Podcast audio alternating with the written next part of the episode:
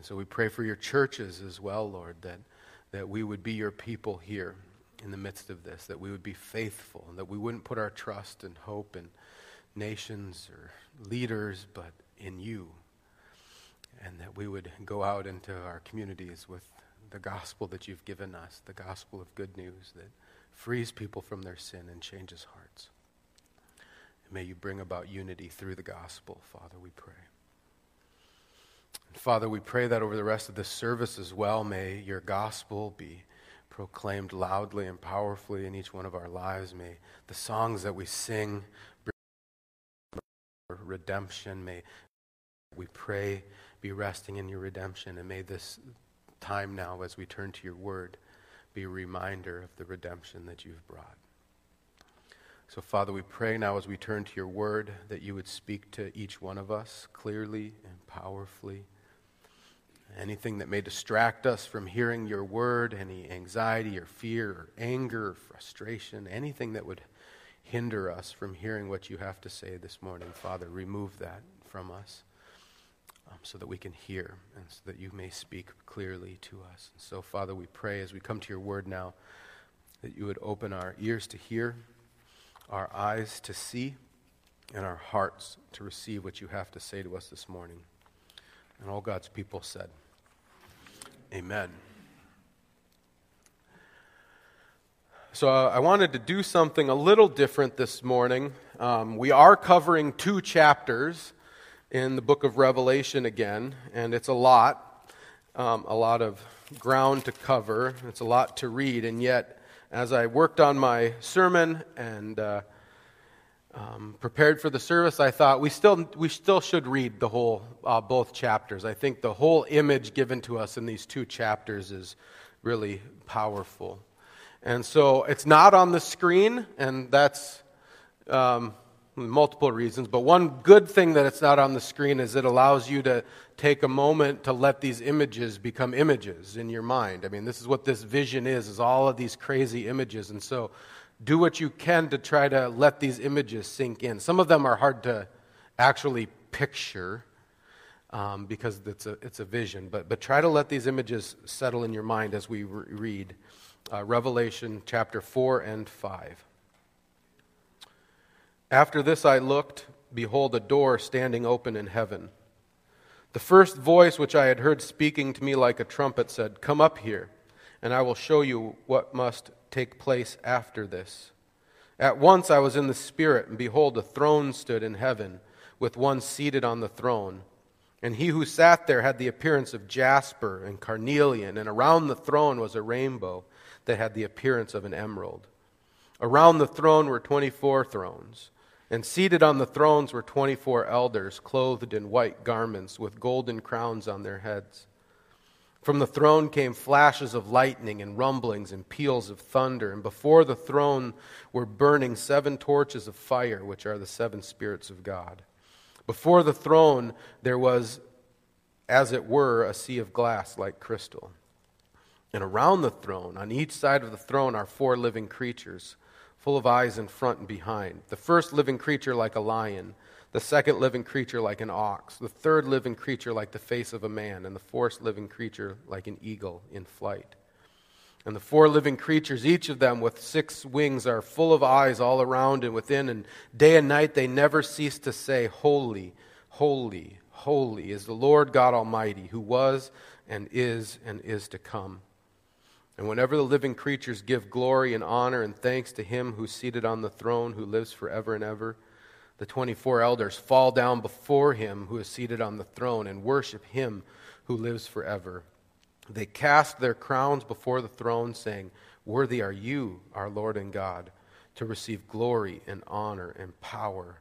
For you created all things, and by your will they existed and were created.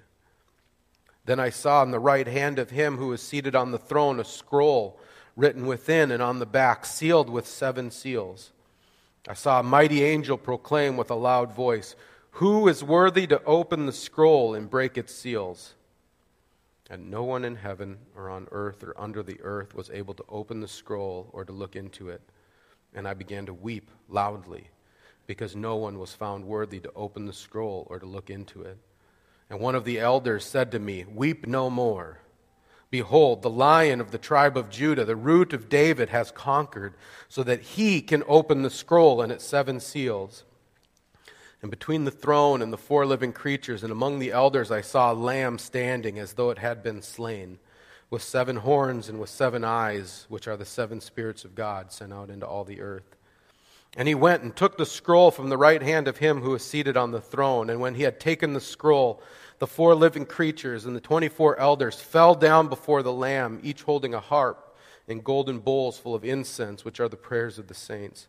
And they sang a new song, saying, Worthy are you to take the scroll and to open its seals, for you were slain, and by your blood you ransomed people for God from every tribe and language and people and nation.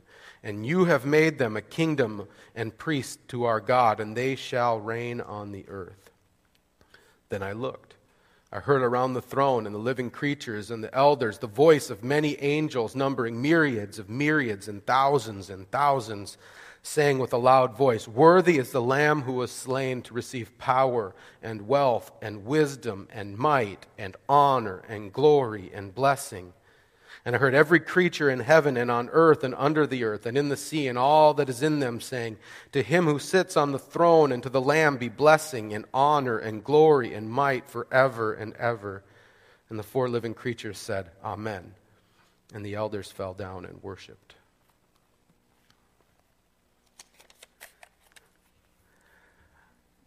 And I want to start by saying um, if you get done reading that passage and you feel awe and wonder, you have understood the passage.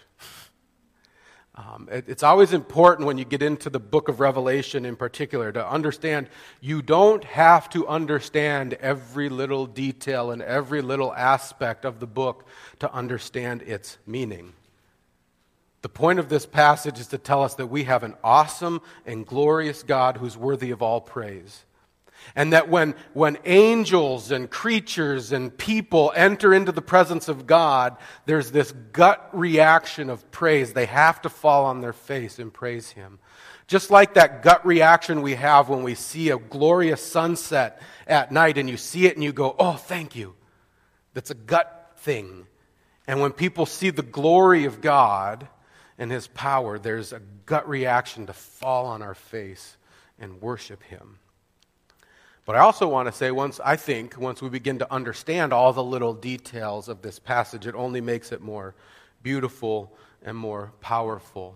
And uh, one of the things that I have noticed as I've studied the book of Revelation over the years is that as I dive into it more and begin to see the beauty of these passages, I find my heart starting to race at moments of the beauty and the power and the glory of God. And I found that this week. I was writing the sermon, and all of a sudden my heart's going, and I'm thinking, this is incredible. And so we're, we're given this vision today, and John says it's another vision. So we had a vision before of Jesus and, and the churches. We saw all of that happening, and now he's given another vision. And this time he said he's taken into heaven. He said, Behold, there's a door, and it was opened into heaven. And it's important to remember that he says it's a vision. He's not bodily taken into heaven, and he's not even necessarily like spiritually taken into heaven in, in one sense of the word. He's taken into heaven in a vision. That's why, um, you know, it's all images and stuff. He told us that. So, but it's important to know that this is happening in heaven or in the heavenly realms. And he says that once I was in the Spirit, and behold, that like in the Spirit is this terminology of a vision. I was in the Spirit, and behold, a throne stood in heaven with one seated on the throne. And we immediately know who that is. Um, because over and over and over in the Old Testament, we have a picture of our God seated on his throne. It comes up over and over. We have our God. He's seated on his throne, and he says, and, and he who sat there had the appearance of jasper and carnelian, and all around the throne was a rainbow that had the appearance of an emerald. And as you read through the Old Testament and the prophets, they start, they describe God this way all the time as this kind of shining light and, and sparkling diamonds, which is always pointing to his glory. There's just a glory of God that, that surrounds him. And the rainbow we, reminds us of Noah, right? Which it was this promise of God to never judge the earth by a flood. Remember, by a flood. Um, but it's a sign of God's mercy. And so the picture we're seeing here is God seated on his throne, surrounded in glory and surrounded in his mercy. But then he says, From the throne came flashes of lightning and rumbles and peals of thunder, which should remind us of Exodus. When the people of God, when God descended on Mount Sinai, he descended on it in thunder and lightning and roaring thunder. And uh, the people were afraid. They said, We're not going there. Moses, you go. you go talk to him, and you come back and tell us because we're kind of freaked out. And so there's this idea of the power of God and the glory of God and the mercy of God all surrounding him, seated on his throne. And then it says, before the throne, there was, as it were, a sea of glass like crystal. And throughout the Old Testament and even into the New, the sea was always seen as a place of chaos and disorder. The sea um, they were fearful of the sea, which is why later on in this book we see the beast come out of the sea. And throughout the Old Testament, we see Leviathan, which is like this image of, of chaos and disorder. He lives in the sea. And yet, here we have a picture of God's throne, and before him is the sea of glass, like crystal. The chaos and the roaring sea is calm which is a picture that God is ruling and reigning over that. God's in control over the chaos that we see in the world. He's in authority over the evil and rebellion of the world. But there's more than just one throne, isn't there? There's one throne that's at the center, but around the throne, there's 24 thrones.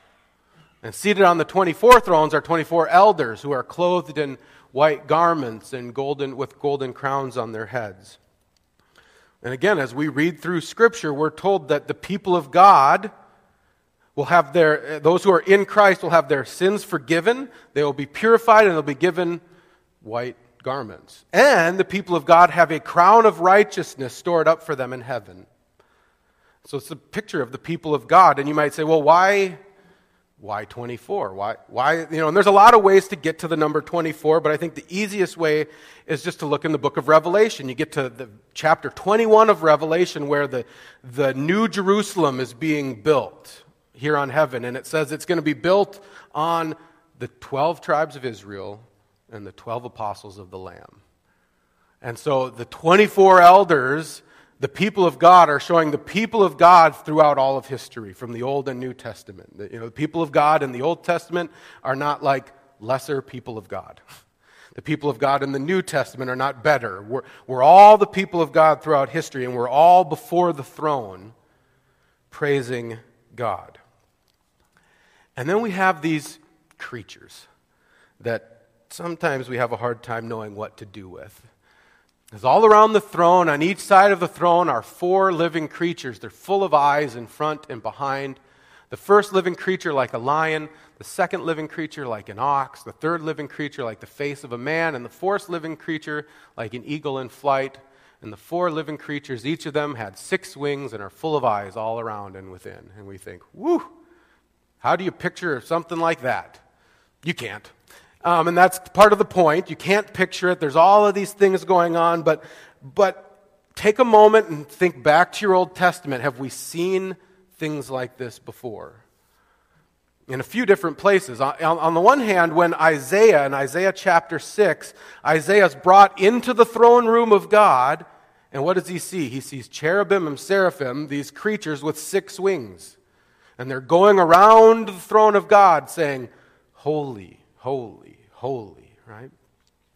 But also, you get into Ezekiel chapter 1, and he's given an image of four creatures that look like an ox, look like an eagle, look like a man, look like a lion. But they're here on earth, and they're roving around earth.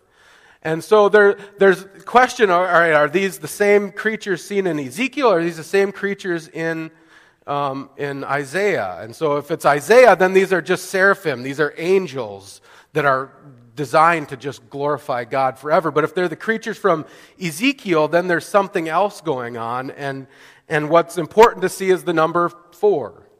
Remember, all these numbers always mean something. And for them, the number four was a number of the earth. They saw the, the four corners of the earth, the four winds of the earth. It was kind of, uh, four is the number of the earth. And so uh, a number of commentators say these are the angels, the seraphim.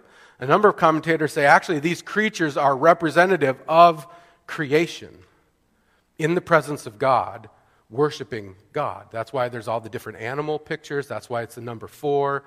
And, uh, and as I've studied it, I think um, maybe you think I'm trying to get off scot free here. I think it's both. I think these are angels in the presence of God representing all of creation.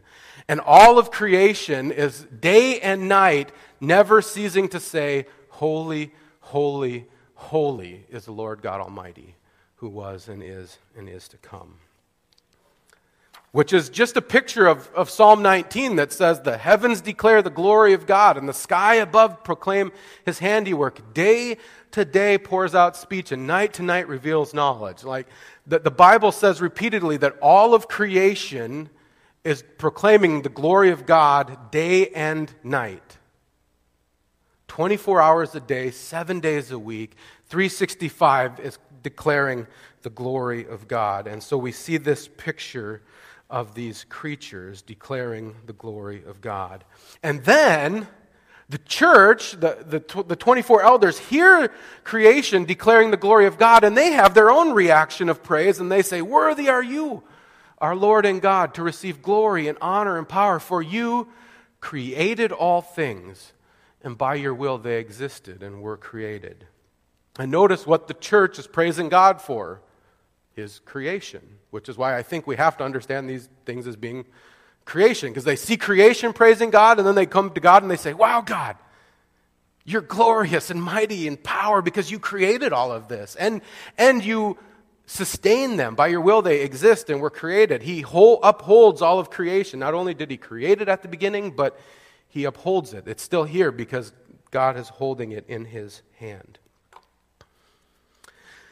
Now, take a step back, because that's a lot of information, and just take a step back and, and make sure we get this picture in our mind, and also make sure we don't connect what's going on here with what was going on in the last two chapters, because I think this is where this all begins to get me going in the power of it. Remember last week in chapters 2 and 3, we were given a picture, and it was an actual picture of actual things that were happening, actual churches on earth. And things were messy, right? There's persecution, there's false teaching running rampant, there's temptation. Just seemed like chaos all over. And some churches were struggling, some churches were doing okay, and some churches were about to die. And you could look at the church on earth and think, pretty weak and unimpressive. And so Jesus comes to John and he says, Now let me rip open the curtain here and let you see what's happening in heaven. From on earth, looks weak, unimpressive, struggle, chaos. Now I'm going to rip this open. And in heaven, we have our God and he's seated on his throne in glory and power and majesty. The people of God look like a mess down here. But in the heavenly realms, they're seated around the throne, falling down before God in worship. Creation looks like it's falling apart, earthquakes, and, and creation is crying out day and night Holy, holy, holy is the Lord God Almighty says, what, what we see here on earth is not the full reality. There's more going on than what we can see. There's things happening in the heavenly realms. And Jesus is saying, don't, don't forget that. That's the power of these visions is he's ripping open heaven and saying, here's what's going on outside of this. And so, so you walk out into creation, you think it's all under, out of control. You're driving home today and you're slipping around on the roads. Don't forget that every one of those snowflakes is crying out, Holy, holy, holy is the Lord God Almighty. you may come into church and you think, our worship is, yeah, it's not real great. We mess up. We, we go too fast. We slow down. Things don't go right. And says, but in heaven, it's glorious. The worship that we're doing here is happening also in heaven right now in a way we don't always understand. And it may seem not real impressive here. It may seem kind of like, yeah, here. And yet in heaven, it's bringing angels to their knees. And we're seeing the glory of our God. It's, it's God's people crying out, Worthy are you, our Lord and God, to receive glory and honor and power. And it just keeps going on. And the vision continues beyond that. So we have this picture of the throne room of God, and then he says, But then I saw in the right hand of him who's seated on the throne, in the right hand of our God, a scroll written within and on the back and sealed with seven seals. And uh, this scroll is important, big time, because it really sets up the rest of the book. You know, in chapter 5, we see a scroll that's there all the way through the end till chapter 22. And it's really important. We, people ask, what does this scroll mean? What's it for? What's, what's written on it?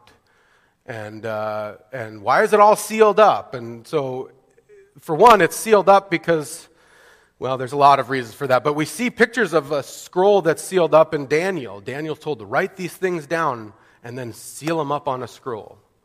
And so you think, okay, we see some of that imagery back in the Old Testament. And we see pictures of scrolls in the Old Testament too. So in Ezekiel, God says, here's, he gives Ezekiel a vision of a scroll, and on the scroll is written words of lamentation and mourning and woe, which just means curses. And so we read the book of Revelation and we say, Yep, I see a lot of that, don't I? I see a lot of lamentation and mourning and woe and curses. And so this scroll has some of that going on in it, but I also want to say that this scroll has more than that going on. It has judgment as part of it, but, but also we see God come to Jeremiah, the prophet Jeremiah, and say, Write down everything I tell you in a scroll. And what Jeremiah wrote down involved words of judgment, right? But also words of salvation.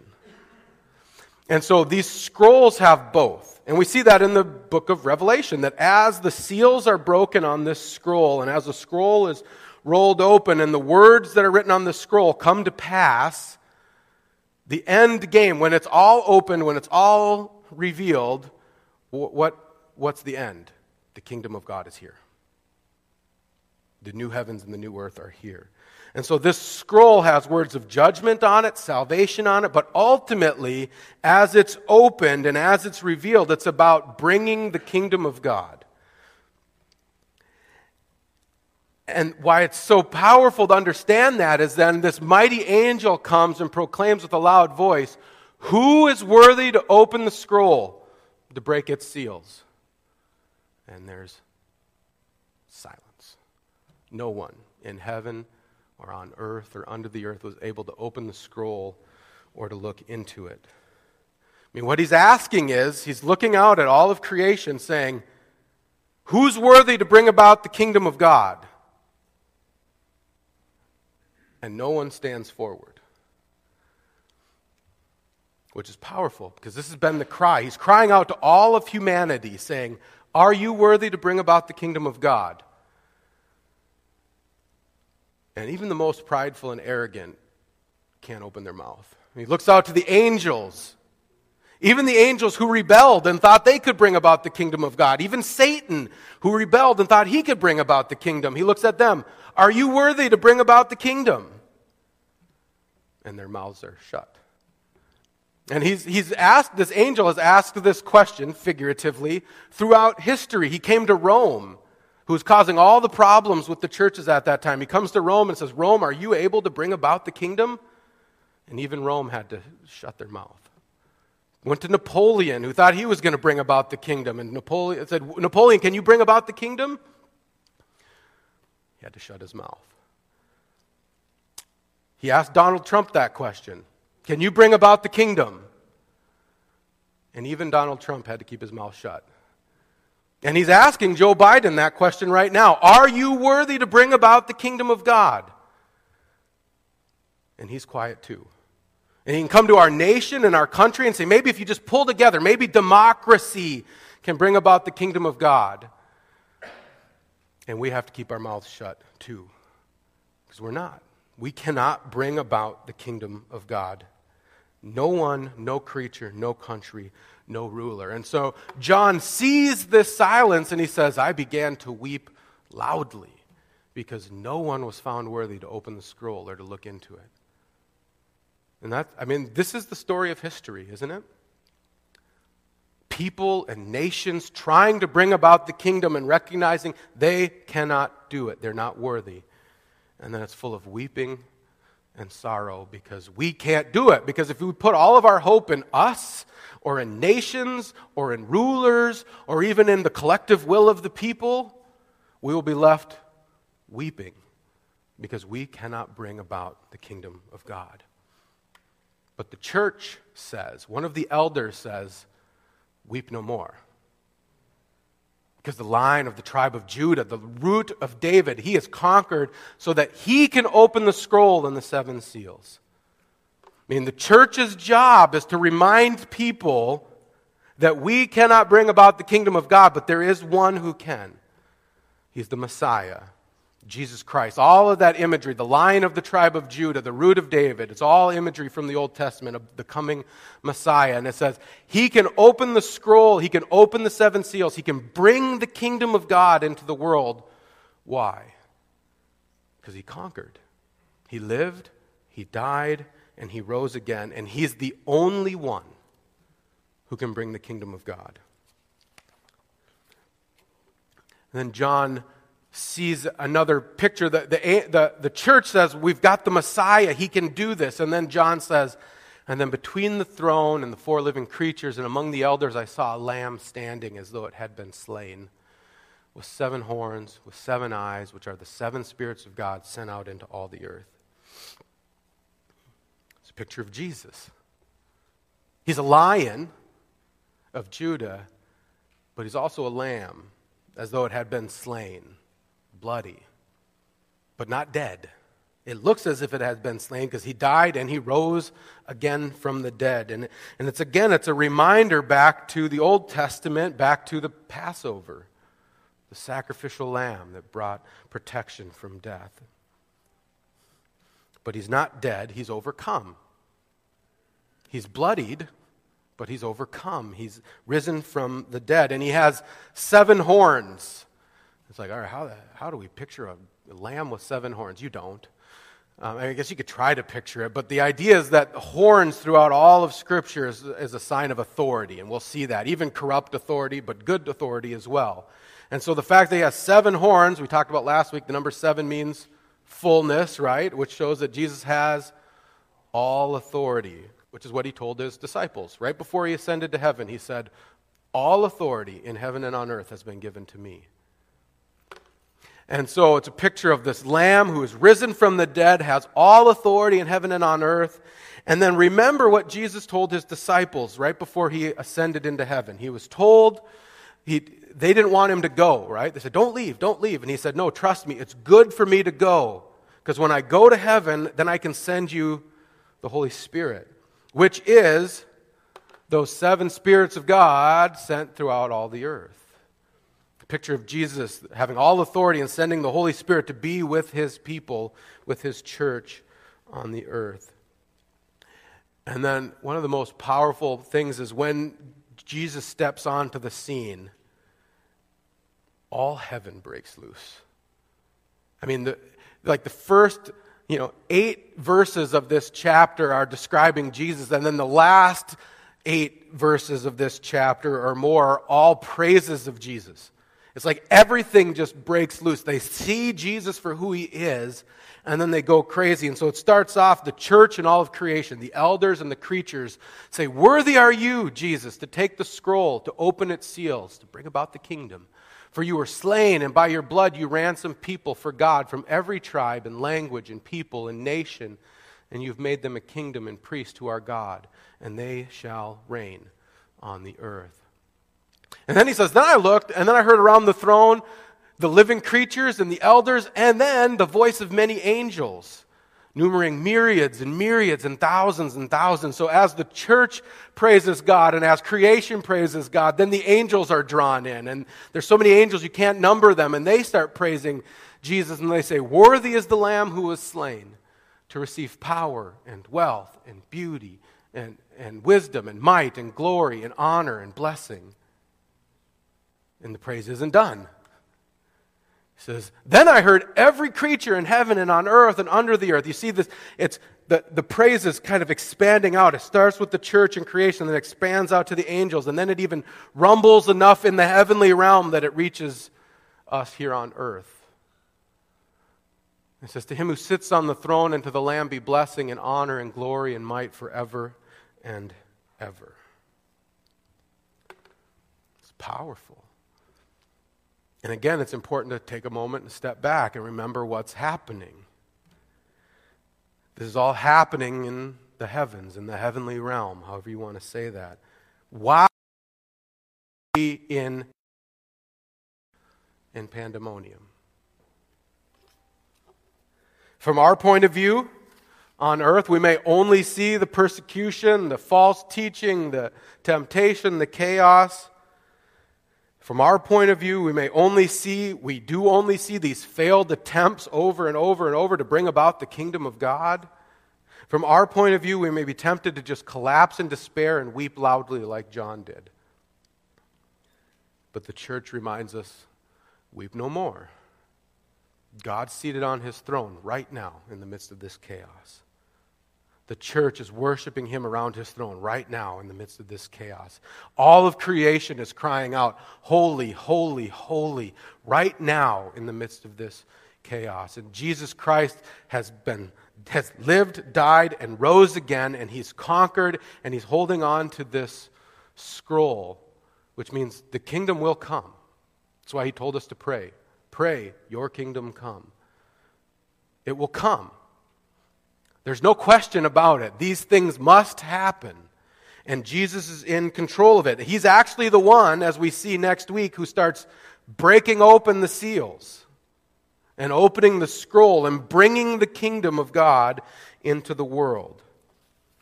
And we can't see it so cl- very clearly because we're here. But this is a reminder this is all actually happening. It's not so chaotic as we think always, and God is working. He's bringing about his plan. And so there's three different ways we can respond to this in the midst of our own chaos, right? Because I think we all would agree. The world seems pretty chaotic right now. Our country seems chaotic. And so how do we respond? And I think the first way is to we respond by receiving comfort. Reminded that our God is the one whose throne is seated on the calm waters. He's, he's got authority over all of this chaos. And be reminded that Christ is holding on to the scroll. He, he will bring about the kingdom of God. He's actually bringing it about right now in the midst of all of the chaos we're experiencing. And no one can take that authority away from them. And so we can find comfort in that. But we can also find confidence. And don't forget that every one of the letters last week that we went through, they ended with the same call, the same promise to those who overcome. Calling the church, church, to those who overcome, you will, you will enter into the very presence of Jesus Christ. To those who overcome, the midst of all of this chaos. And now we're seeing, we've seen a picture of our Savior who overcame, who suffered in the midst of chaos, who died in the midst of chaos, but who rose from the dead and he overcame. And so we're reminded that because we have a Savior who has overcome, through him and through his Spirit, we can overcome. Not in our own strength, but through Christ and through the Holy Spirit, we can actually overcome. We can make it through this chaos. Um, but finally, and maybe the main, I mean, those are all points in here, but one of the, a point that sometimes gets missed, I think, um, we can worship in the midst of the chaos. I mean, this worship that was happening, five songs in, a, in, a, in two chapters of God's people and creation and angels breaking forth, that's all happening in chaos that's way worse than what we're experiencing now. And we can worship in the midst of that, in the midst of persecution, in the midst of temptation, in the midst of struggle, in the midst of a messy church, we can worship. We can go out after this and see the snowflakes and see the trees and feel the sun and feel the breeze and recognize that All of those things are crying out in worship to our God. And let those things stir our heart to worship. We can come to church every Sunday and worship with God's people, and let the worship of God's people stir our hearts to worship. We can picture and remember Revelation 4, the picture of the throne room of God. Picture our God seated in glory and majesty and power and might and sovereign over all the chaos. And let that stir our heart to worship. And we can go to the next chapter, chapter 5, where we see our Savior, the Lamb of God who takes away the sin of the world, and the Lamb of God who brings about the kingdom of God. And all of those things can stir our heart to worship, even when we live in chaotic times.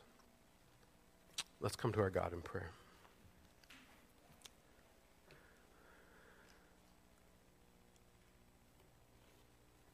Father, we thank you. Thank you so much for images like this, reminders that you're sovereign and you're in control, but also that you are beautiful and glorious and good and merciful. And we thank you as we live in the midst of our own chaotic time, Lord, of the reminder that you're still on your throne. You're still ruling and reigning, and you are good. And you're surrounded by the praises of your people. So, Father, help us. We have such a struggle to lift our eyes beyond our current situation, our current reality. We easily get caught up in the turmoil and the struggle and the frustration of our current moment and don't lift our eyes to you. And so we pray, Father, that you would open our eyes to see the beauty and the glory and the power of what you're doing.